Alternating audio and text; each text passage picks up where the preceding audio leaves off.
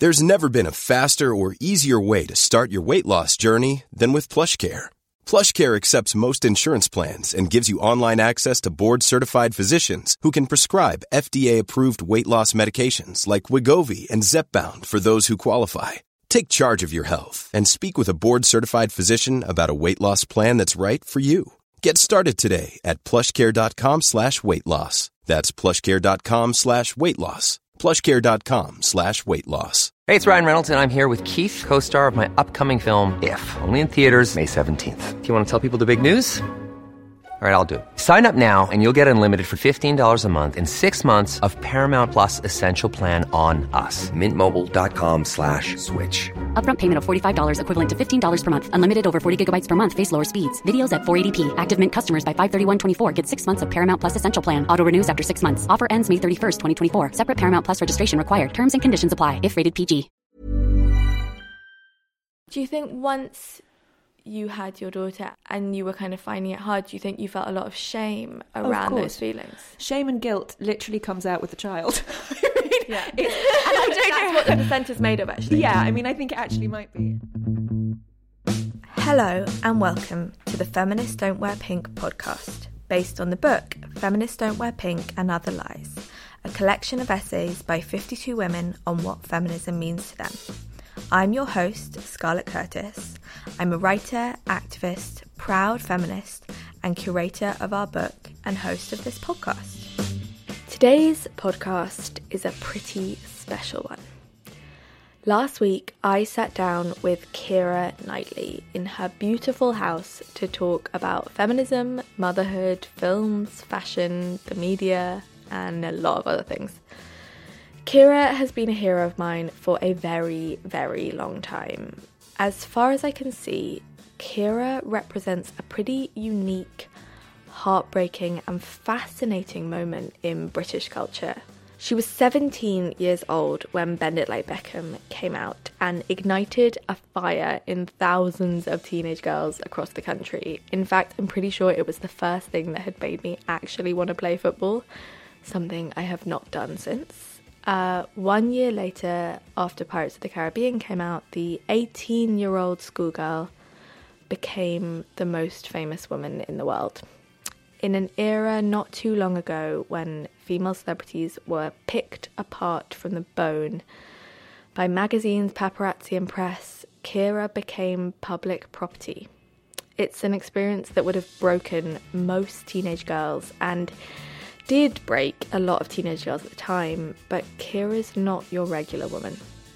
She has emerged into adulthood as one of the most intelligent and impressive actresses and voices of her generation. And I hope that listening to this, you will be as obsessed with her as I am. When I asked Keira to write something for Feminists Don't Wear Pink, I never thought she would do it.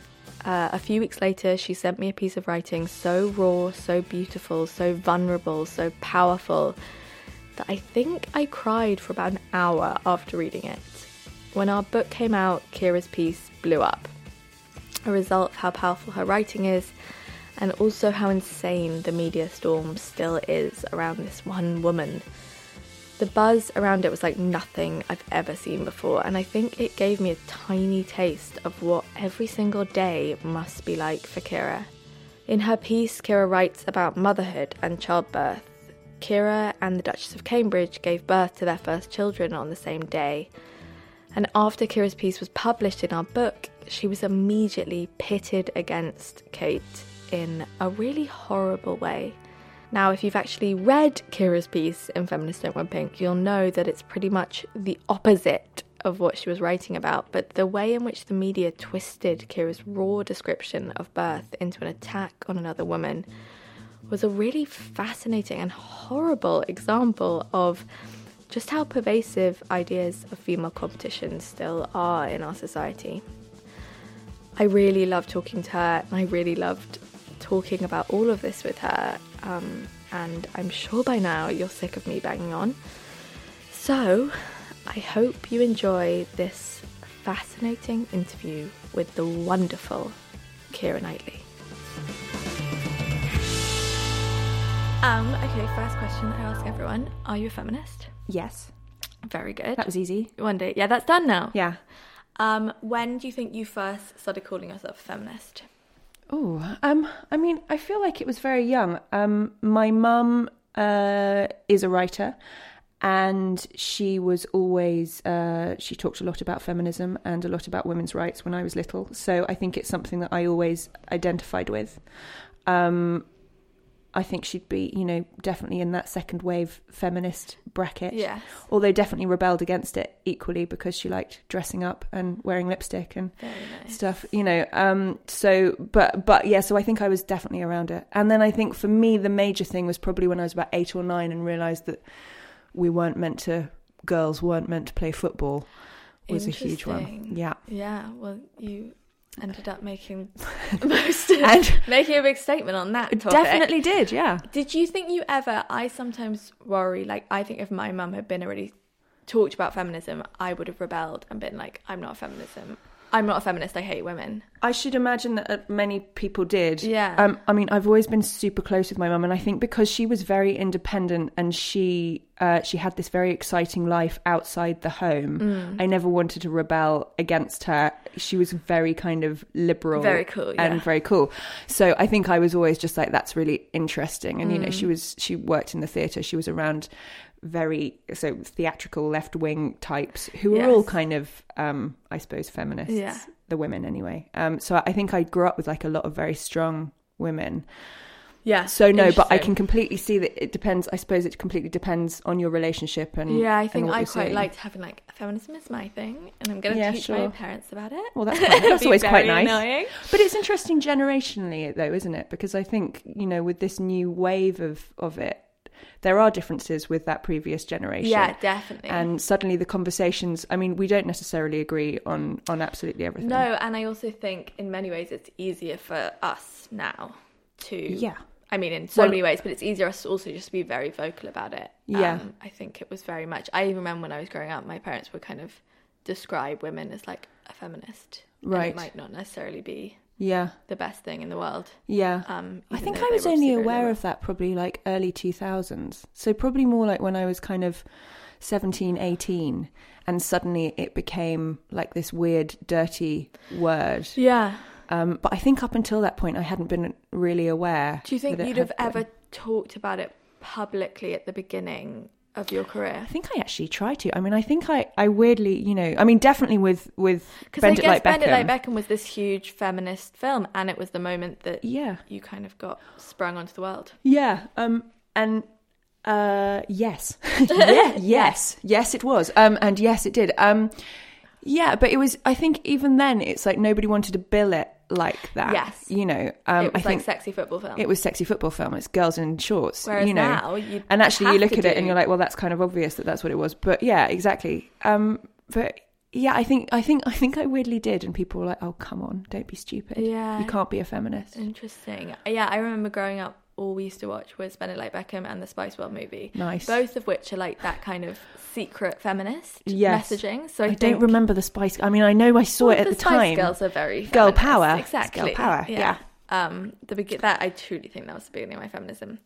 Um, so to Bend It Like Beckham, you're 17 when it comes out, Seventeen when it came out. Yeah, and you were suddenly thrown into the public and the world yeah, in a way, and then particularly after Pirates, Yeah. more so. yeah. I think Pirates more so, but definitely that was. I mean, it was a very big hit. a big that one. change. Yeah, And I'm always fascinated by your career and you as a person because I think you were pulled apart in a way that no one really had been before because I think paparazzi was in a new wave and also that maybe if it happened now we wouldn't accept as much. I hope we wouldn't accept as much. I don't. I mean, the answer to that is I don't know. Yeah. I mean, yeah, it was definitely pretty brutal because I think the attacks. I mean, like one of the.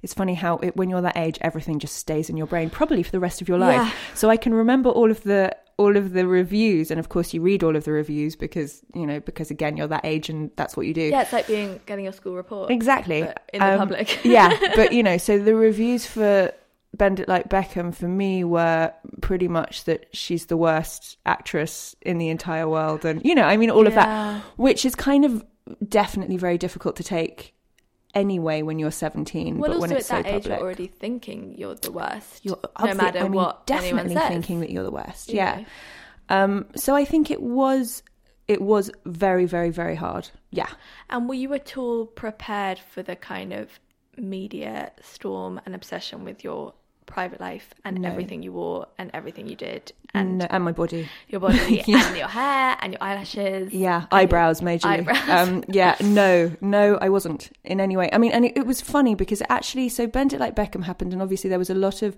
there was a lot of positives. There were a lot of negatives as well. Um, but uh, but really, the kind of major media attention didn't happen probably until I was about 18, I think 18, 19.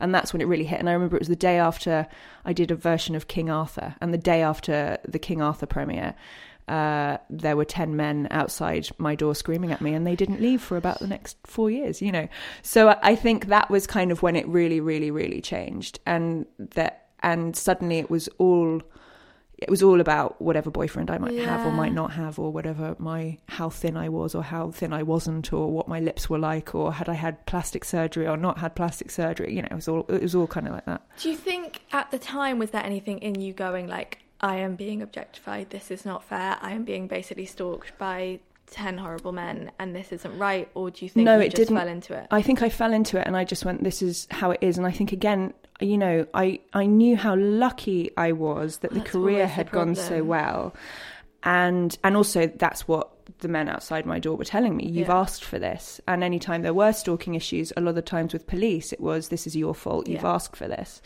Um, or like You are I know public property, you are public property what did you expect you know and and you and it really took me years to go wow this is the same language that you'd use if you were sexually abusing Mm. somebody.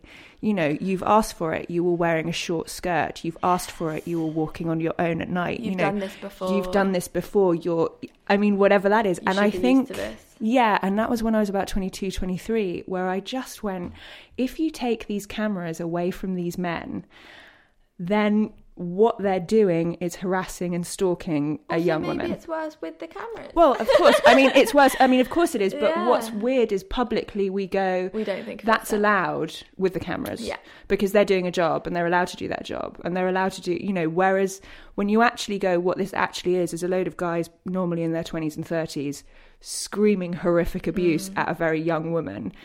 You know, you Mm. Yeah. suddenly go, wow, is, is that? no, it's so Hello? odd, and you're not.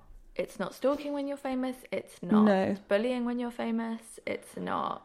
No. object- you know, it's all meant to seem normal. It's, well, and you When should be lucky Yeah. again and grateful. Did you have someone that kind of guided you through that time? How did you come to that sort of realization? I didn't really. I mean, I had a hugely, I've got a very, very close family, and I had a very small but very, very loving group of friends. And so I think it was, it was majorly that.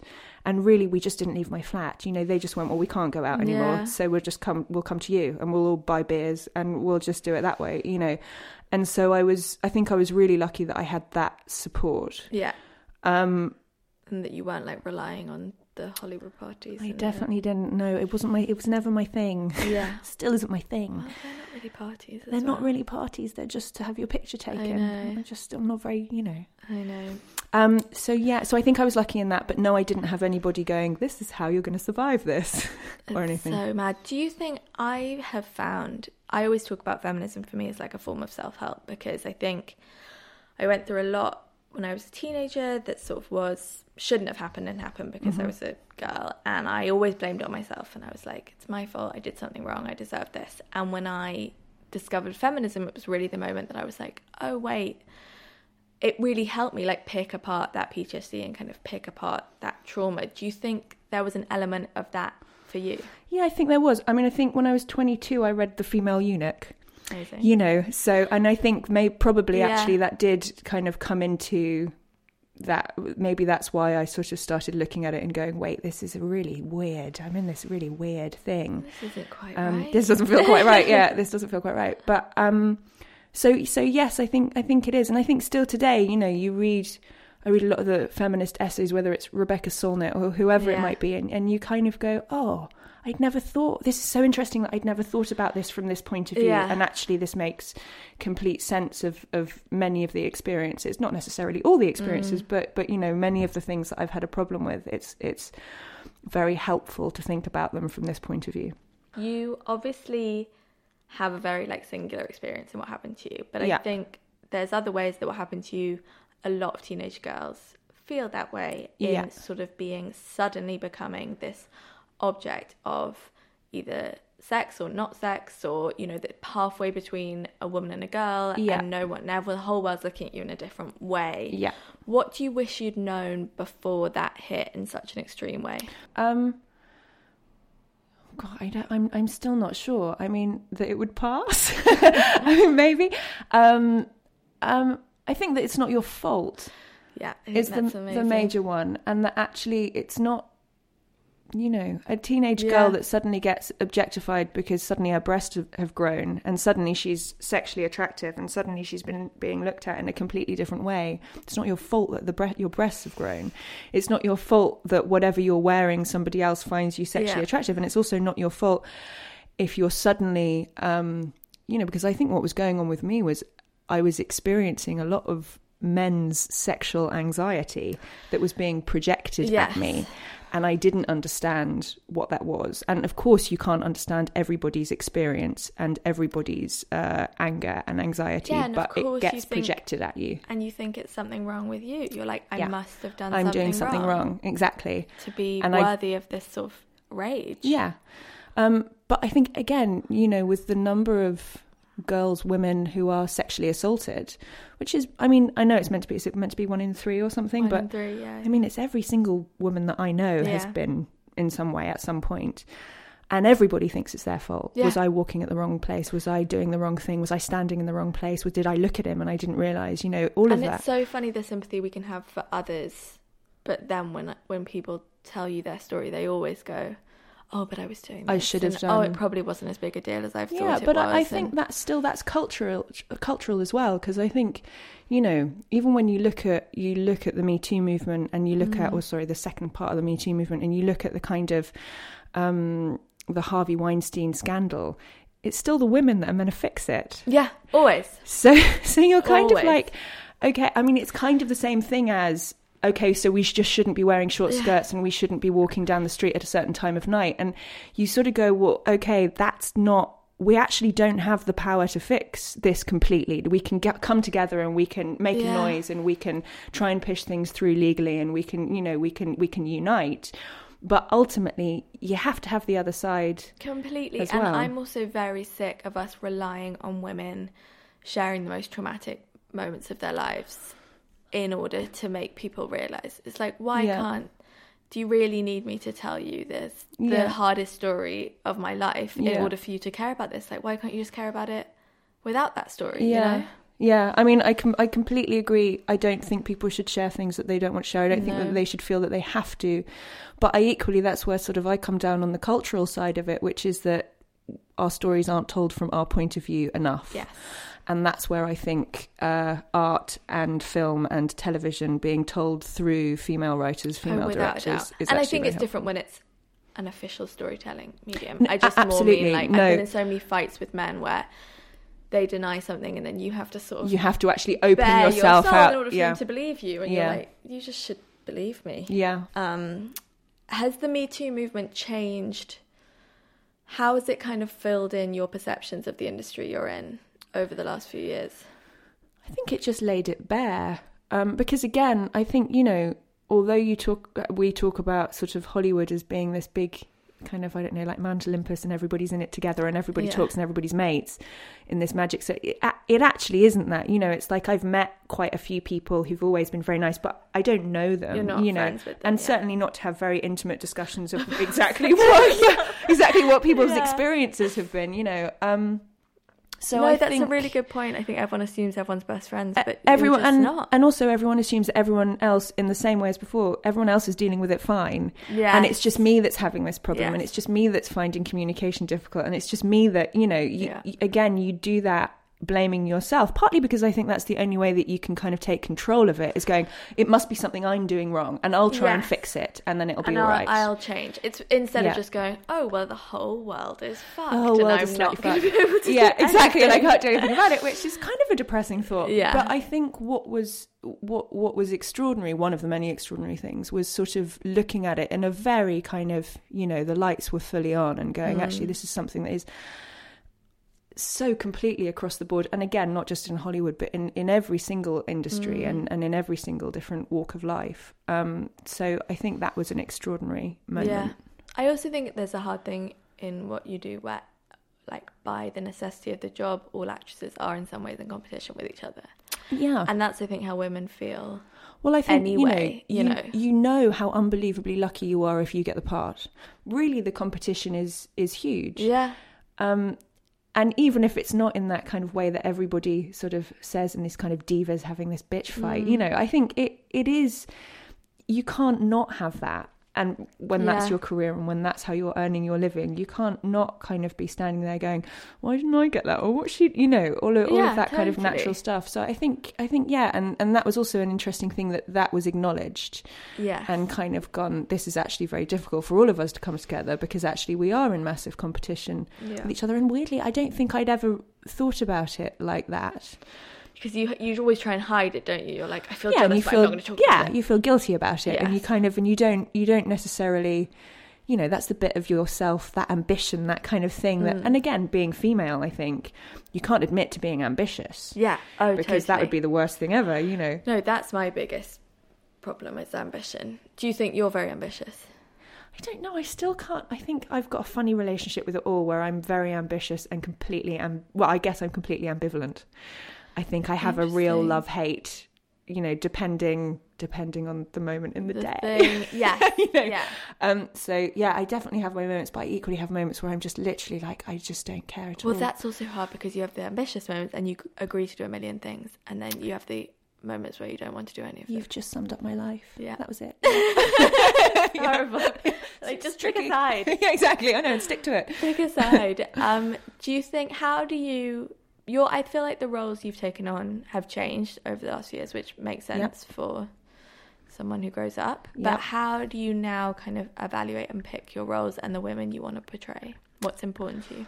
It- It's literally just what I'm interested in, and it changes. Um, so, I mean, I think I'm trying. I've suddenly completely forgotten every What single film I I've done. in? Yeah, what have I been Can doing? just bring up my IMDb? yeah, exactly. I know. Wait a minute. I'll have to check. Um, I do stories that interest me and people that interest me. Yeah. I mean, that's basically. It. And weirdly, you know, quite a lot of the time, the things that I make aren't necessarily the things that I would choose to watch, and then sometimes they are. And I think kind of they're coming closer to what I'd choose to watch. I like to watch things that move me, Mm. um, and I like to be moved or challenged in some way. Yeah. Um, and all I can think is that I just did the Nutcracker, and that didn't not Okay. moving or challenging. You know, well, Me- kind of, you know, but different.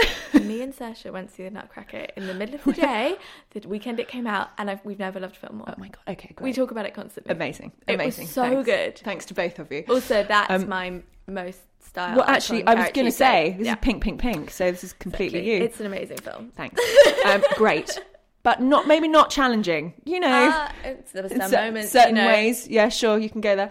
Um, but no, I, I think I want I want things that make me think, and I want things that challenge me creatively. I'm sort of you know I'm I'm I kind of I don't think you're ever doing the right thing unless there's a really big chance of failure.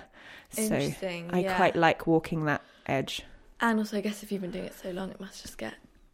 You want to update it a bit. You want to update it, but also you just you've got to keep yourself interested. Otherwise, I don't know why anybody else would be interested. You know. Yeah. I'm wrong though because obviously the major movie stars do. uh, They have a thing and they do the same.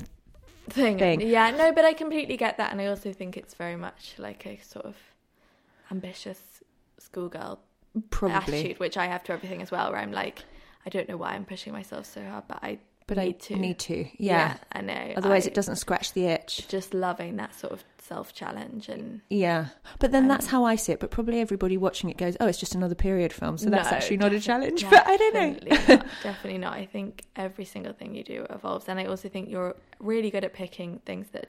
I mean, the challenging and moving thing is very apt because it's not like you're only in these obscure films that are horrible to watch. I think there's also got to be something about a film where you Where you actually enjoy it, enjoy it. love yes. it, and it reflects sort of your emotions. Yes. Um. Okay. Now on to actual feminist don't wear pink things. Yes.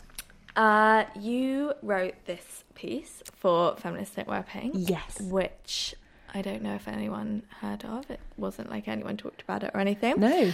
um, when you, so I asked you, and I was quite scared to ask you.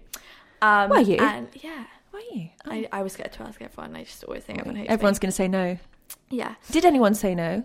Yes. Did they? Yes. You got a lot I'll of yeses though. Okay, tell me afterwards. Yeah. yeah. good. And we used to say like, "How did you pick the people in the book?" And I was like, The ones that said the yes. ones that said yes. I was like, half the people said no. Um, but yeah, no, it was very artfully picked list. Good. Um, I was shocked by your piece when you sent it to me, and you sent it to me like very soon after I wrote it, sort of this amazing that compared to everyone else, everyone else fired really late, and I felt like it was very late. That's my yeah, personality, no, though, that's isn't you, it? Yeah. definitely. Uh, most one, of the first reason I was shocked was because it was just the most beautiful piece of writing ever, and I think you're so ridiculously talented at writing, and apparently you're also good at art, which is just unfair. Thanks. um, but it was also very raw and real and sort of angry as well. Yeah. What made you want to write it? And did you know that was in you before it came out? Um. Oh yeah, I always knew it was in me. Um, it unfortunately comes to the surface quite a lot with my poor husband who has to deal with it. Um. Yeah. No, I knew it was in me. Um. What made me? I was trying not to write that. I was trying Okay. to write something else. I was trying to write actually more about. I thought you know, bend it like Beckham makes sense, and the kind of Yes. uh, women's football, and um, I was trying to sort of do it What you said at the beginning of this, if like kind I of didn't know women weren't meant to play football. yeah exactly i think i was trying to i was trying to do that and i kept on trying and it was just not very interesting and then i thought actually i knew that i was sort of um tr- trying not to write something and i thought i've just got to get this out so i'm just going to vomit something out and it was a vomit i really enjoyed writing it it was just kind of like a blah splurge and i tried not to send it Almost to you Almost like giving birth. almost like giving birth yeah doesn't go that quick Um, result. yeah Can't speak that well. uh, no. Um, and then I just sort of thought, fuck it, I'll send it to her and see. And then what I'd forgotten is that you'd said that you were aiming it at a younger audience.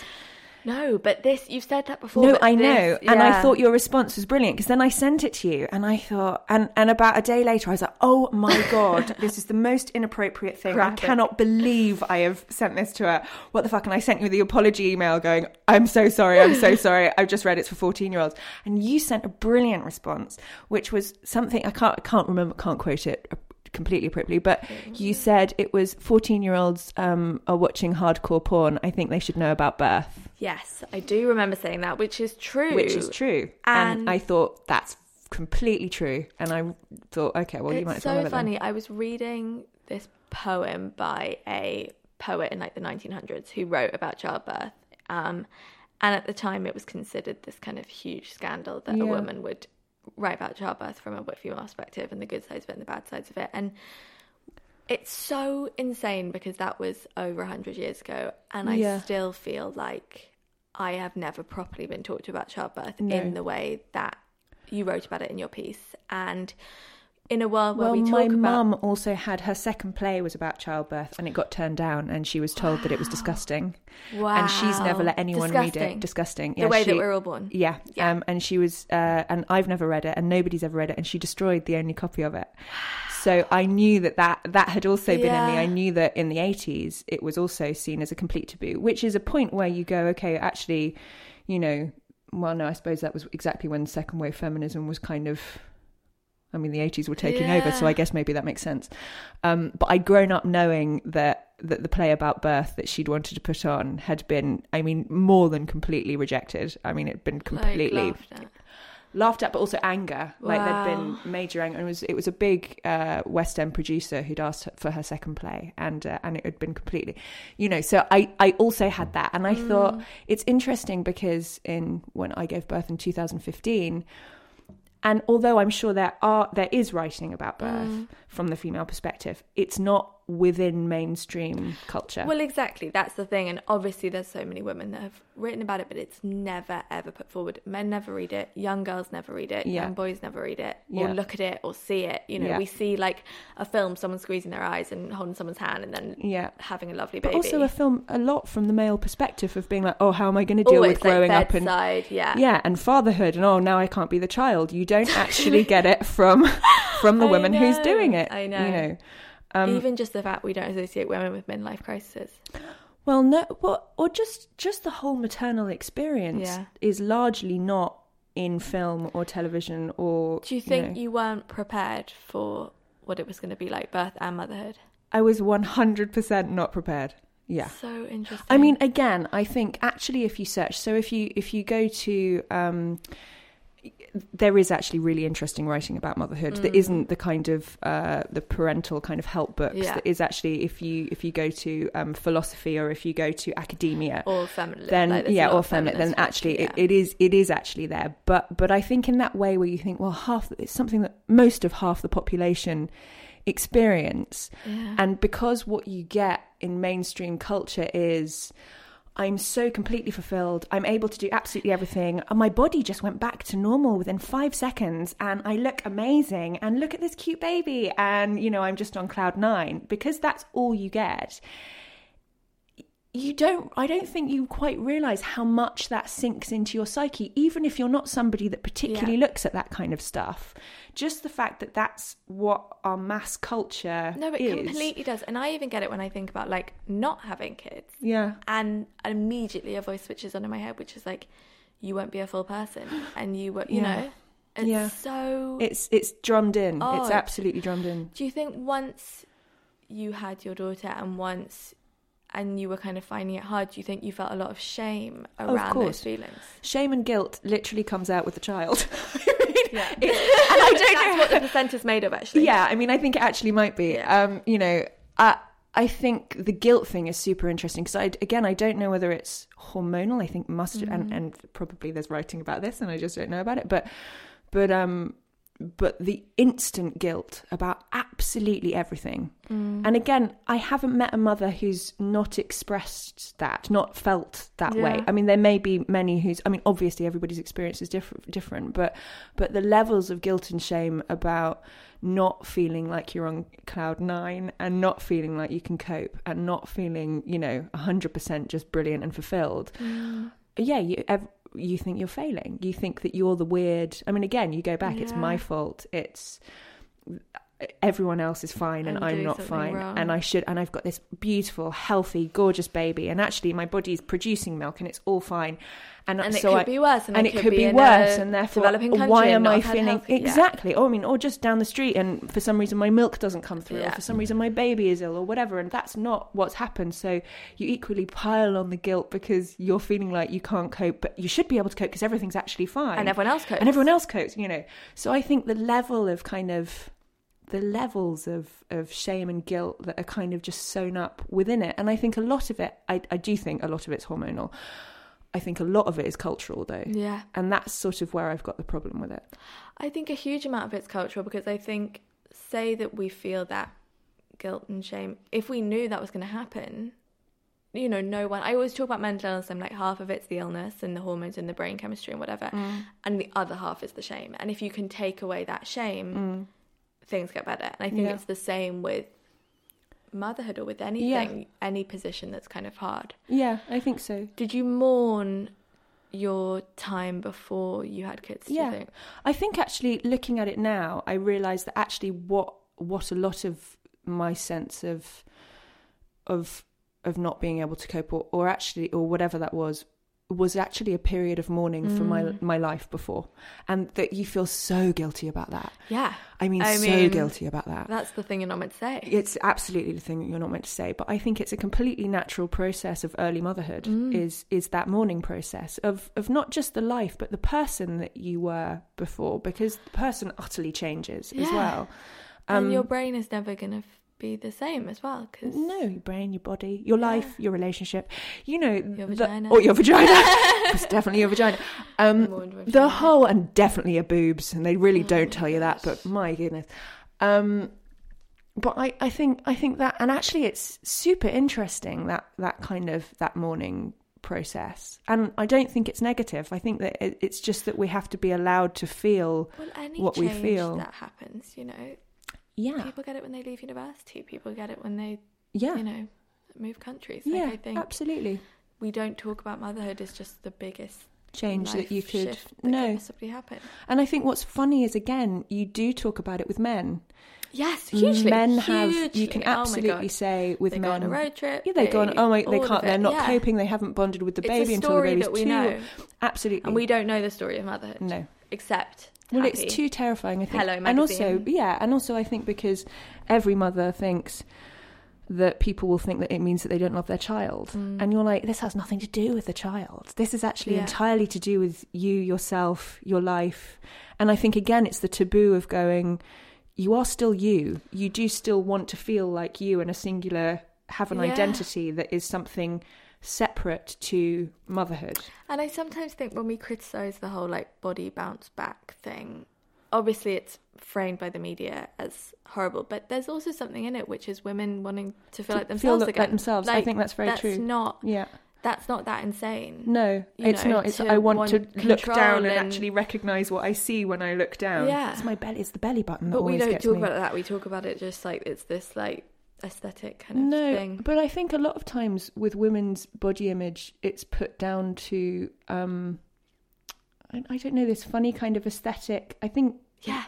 it's actually much deeper than that, and it's not actually about I just want to look good because I you know I want to fit in these nice clothes and I And want I want to boys to fancy and I want and- boys to yeah. fancy me. You know, I think it's much more about how you view yourself and I mean the comfort in your own skin and, and Mm. you kind of you look at again the whole process of being pregnant and the process of giving birth and the changes that happen to the body and so unbelievably quickly, you know, the mind actually can't keep up. So you're kind of you just keep look you look in the mirror and you're just like okay this isn't just me going "Eh, I can't fit in my jeans or this is actually me going I literally do not recognize the person who is staring back at me from one week to the other. And that does actually it does have an effect that I Mm. think we nullify by going oh you just you know you're just vain.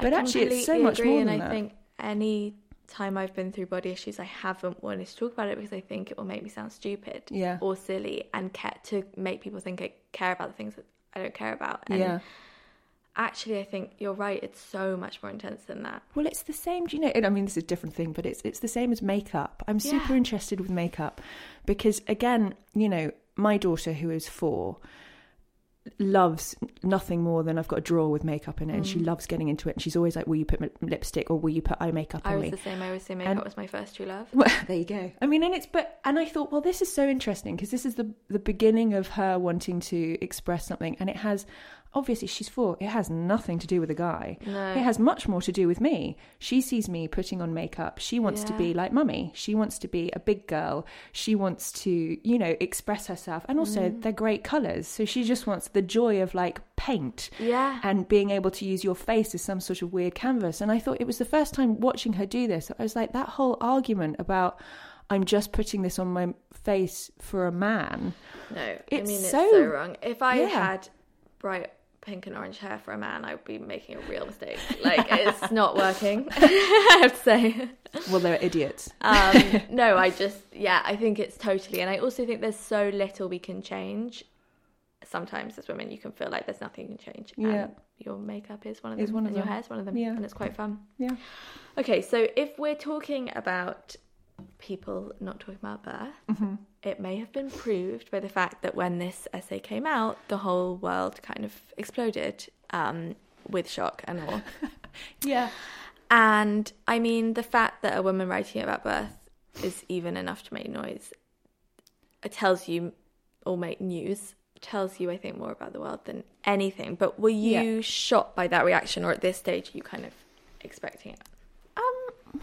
I'm always shocked and not shocked at the same time. Hmm. I mean, yeah, I was shocked. I sort of thought, and this is no offense to you or at all, but I thought, sort of thought nobody will really know. I was in the middle of a book. It's like nobody will really like. I don't know. Nobody will notice it, and maybe if they do, then actually, it was totally like my 15 year old self would read that and be like, yeah, and maybe pin it on a wall and maybe kind of look at it and I don't know, feel quite Yeah. strong and empowered by it. Which is how everyone felt when they read it. Well, that's good, you know. So, so I kind of hoped for that. I mean, the I- amount of before we say it was a little shocking. the amount of people that come up to me every single day and say that it your piece specifically helped them in some way Oh, or good. made them realize something, and especially that's men as well, sort of saying, well, "I had no idea, and I read it before my wife gave birth, and I read it." Oh, and Oh, wow. So Well, there you go. Well, that It's was the point. So yeah. that's that's amazing. You know, um, I mean, I did know that it was shocking, um, or shocking. I knew that it would shock. Mm. I don't think I completely anticipated it being such a big thing. But then that was probably stupid because I had mentioned Kate Middleton in it. So I think that was kind of what was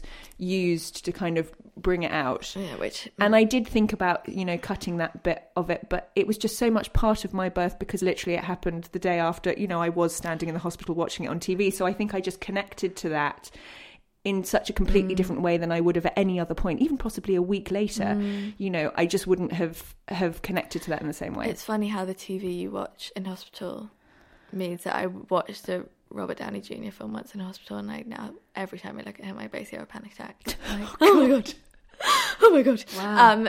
So, but Does the film warrant writing- it? No, Or is no, so it's Holmes entirely film. Oh right. okay. Absolutely not worth it.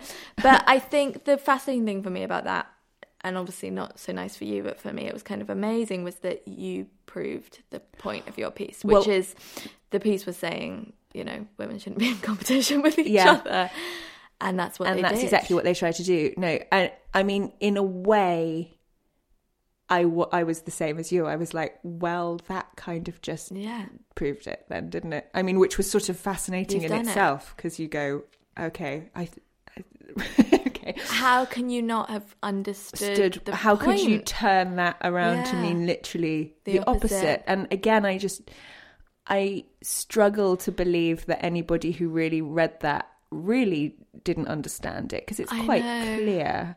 But but may, maybe they didn't. Hey, maybe they didn't. Um, but you know, yeah, it was it was a fascinating. It was fascinating. And I think it also, you know, sometimes, and I think because feminism is so is so like talked about now, and you do sometimes get people saying like, "Well, why do we still need this?" and what's still going on. And I do think that moment, as sort of mad as it was, was really like, "Well, look what happens." Like, you know, a woman talks about one of the most natural things that we can do, and it's enough to make like headline news. Yeah. And she's talks about not being pissed against other women, and she is constantly. And Yeah. I think it was also that that can be the only narrative. The only narrative in this Yeah. is that she's dissing somebody. Oh yeah, another no, they couldn't have said, know. you know, you're a nice. empathy shows shows Yeah. empathy at having to Oh, stand out in front of a load of photographers you know um no i mean so and i think you know that when you and again when you look at you know the history of of of any woman in any paper that's that's being written about it's always from this perspective that she is either hating another woman or putting another woman down or Mm. Yeah. you know it, it's always actually that competitive aspect and as much as i admit that there is i mean not with that one but but that there is com- competition between women of course there is as Well, there is competition there- between men It's a chicken and egg thing, isn't it? yeah like, absolutely we're- but there isn't only No, and the know. amount of money that has been made in both the news and reality TV and everything from women being in competition with each Yeah. other makes you think they might want to keep it going. you yeah know? well yeah absolutely It's a good there's, story. there's a good story there yeah Um. So it's funny that we say all this because you are now with child. with child as yep well. yeah Um. How after all that, how are you feeling about having another one? oh, you know, the same. no, um, how am I feeling? You know, it's going to be chaos. I feel like we're, I, me and James um, and and Edie are heading into the realms of total chaos. We've been pretty much in chaos for the last four years, and it's going to be even more chaotic. Or maybe it'll be Um, like a little sage baby that will actually reduce I'm the not chaos. sure. I like them. I just don't think that's easy to make. Um, but yeah, maybe. Uh, no, uh, you know, I feel the same. I mean, I think again, what's what's interesting with this one is that within that conversation about birth, people say that uh, women have another baby because they forget the pain of childhood, Yeah. childbirth. Well, you forget don't. pain. but you don't. Oh, interesting. Yeah, I mean, I don't. I haven't forgotten the birth, and, and actually, by the way, as much as I wrote, quite, my birth with Edie was incredibly straightforward. It actually did not go wrong. It was Mm. actually completely, as far as birth goes, quite a textbook birth. Mm.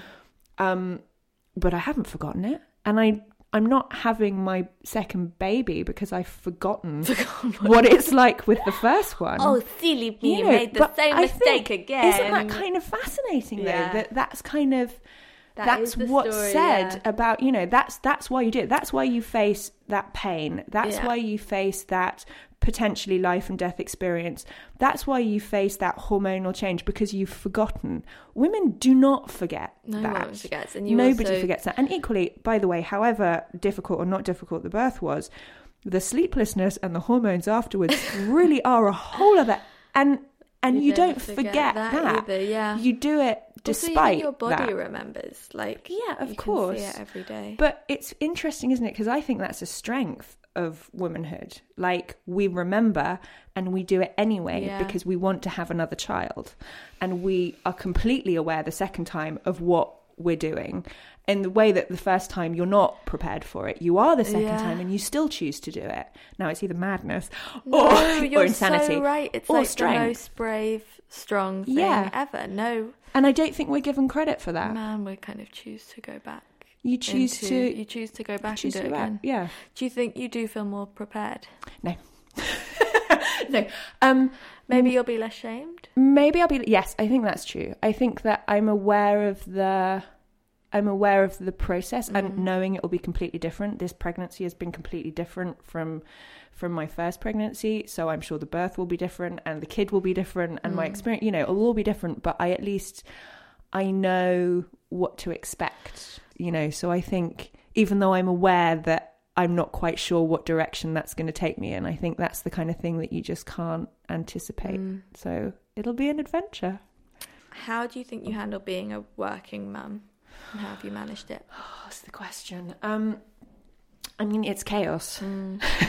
uh, you always feel like you're failing somewhere, either whether it's at work or whether it's the kid. The guilt is extraordinary, um, and yet we've got through. You know, I've actually done a lot of work since I had my daughter, um, and and actually, I think the performances have been good. You know, I'm like, okay, they haven't, I haven't dropped the ball. So I think there is, you know, I've pushed myself really hard, but um, but they have been there, and and I also have an unbelievably close, very loving relationship with my daughter. I mean, I totally lose my shit with her occasionally, and she definitely loses it with me occasionally, and there is nothing perfect in any of this, but you know, but but we go on, and I think again, you know, being the kind of the girl who the girl at school who was always trying to get the A star.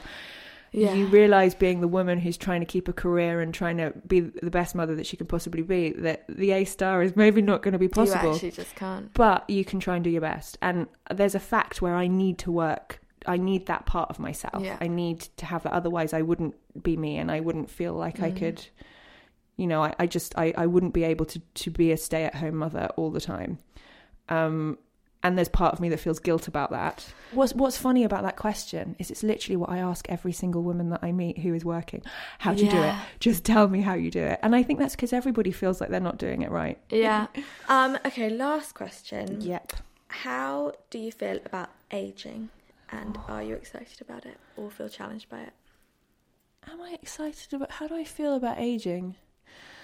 Um It's an it's an it's a really interesting one because, you know, I think I had a very specific view on it before I had any wrinkles. And it's amazing how it changes as soon as you do see the wrinkles on your forehead. Um I mean, it's it's inevitable. Um I keep looking at women um you know, I walk down the street and I see women with amazing grey hair and the lines on their face, and I think it's the story of their life, and I love it, and I feel like empowered by it, and I feel like that's what I want to be when I grow up. And then, you know, I find the grey hairs in the back of my head, and think, oh my god, I'm going to dye it. Funny that Um, not you We know, and you think- fetishize this yeah, like this kind of beautiful grey-haired woman. Absolutely. And I have to say, my mum is one of them. She's got this long, amazing grey hair. Yeah. She's got lines in her face. I love every line on her face. I'm like, I think she's absolutely gorgeous. I had the pleasure of sitting next to Ali MacGraw at a dinner. I mean, She's who is unreal. But then with that. I also and you don't have to tell with that like she's the most beautiful woman. So Yeah. she looks great, but she's old. Like, She looks amazing. Sometimes you're like, maybe I will not look that good. Well, that's I'm true. old. But you know, I think it's equally it's it's all about change, isn't it? It's that you think that you know what your face is or your body is Yeah. again, and suddenly, I again, I don't think it's so much about vanity. Some of it's about vanity, but you know, I don't think it's all about vanity. I think it's all about going, wait, I don't recognize, but I don't look like that. I'm gonna look like Yeah. you know something else. And also, it's the world telling you that that's important, that it, you then internalize it. Yeah. You know, especially you. You've been told for Well, the the way you look, that the way you look is and yeah, and then key to the world. again, you look at images of women in the public, and they don't have lines. Yeah, you know, they don't have grey hair. yeah. they don't have so i think again as much as as you on a personal level can go no that's what i'm aiming for and that's what i want and that's what i love you can't help but but have everything else kind of you know some Yeah. way seep through your skin um so i'm hoping that i will be the barefoot grey haired lady with amazing lines and and you know um but if i don't then we'll see it doesn't matter it'll be something else That's also a thing. You get criticised if you age, and you get criticised. The, I get very angry when people get judge people for having work done. It's one of my worst things. I, th- I think everybody has to deal with this culture that we're in and the way that you deal with it. And by the way, that goes for childbirth. If your childbirth thing is that you need to put makeup on and lipstick and yeah, and high heels straight afterwards and march out, then that's the way that you deal with it, and that's completely fine. And equally with aging, you know, if if what you end up doing is work to your face because you really feel like that's the only way you're going to be happy, hundred percent do the also, work. It's like we, the culture tells you to do it, and then the culture says Tells that you you, look like to. a plastic Barbie. And Yeah. like, well, Make your mind up.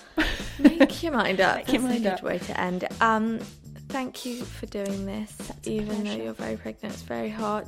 Thank you for writing your piece. and Thank thank you for for being pineapple. Oh yeah, I brought so many different types of pineapple. many different kinds. Thank you. Um, I should have also bought juice, and then it would have been all the forms. Oh, but I can juice it. I can juice it Yeah. myself. Goodbye.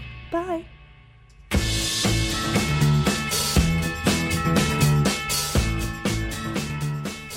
You have been listening to Feminists Don't Wear Pink, the podcast, hosted by me, Scarlett Curtis.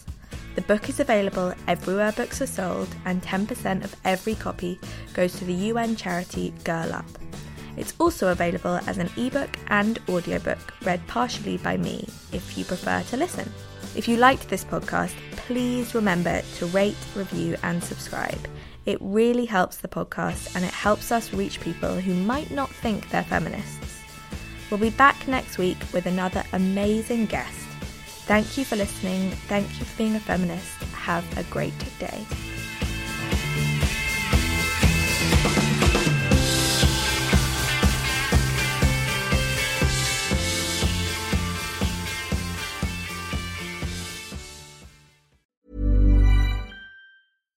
When you make decisions for your company, you look for the no brainers. And if you have a lot of mailing to do, stamps.com is the ultimate no brainer. It streamlines your processes to make your business more efficient, which makes you less busy. Mail checks, invoices, legal documents, and everything you need to keep your business running with stamps.com. Seamlessly connect with every major marketplace and shopping cart. Schedule package pickups and see your cheapest and fastest shipping options from different carriers. With rates up to 89% off USPS and UPS rates. And with the Stamps.com mobile app, you can take care of mailing and shipping wherever you are. Make the same no-brainer decision as over 1 million other businesses with Stamps.com. Sign up with code PROGRAM for a four-week trial, plus free postage and a free digital scale. No long-term commitments or contracts. That's Stamps.com. Code PROGRAM.